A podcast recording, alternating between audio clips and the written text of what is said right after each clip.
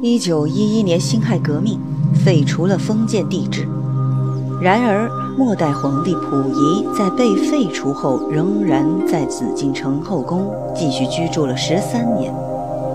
直至一九二四年被赶出皇宫。紫禁城的帝后宫廷生活，长久来充满了神秘色彩。在中国人的观念里，皇帝是真龙天子，位居皇都中央的紫禁城本身就象征着皇位在天地间独一无二的中心地位。这里的一切都表现着皇权至高无上的威严。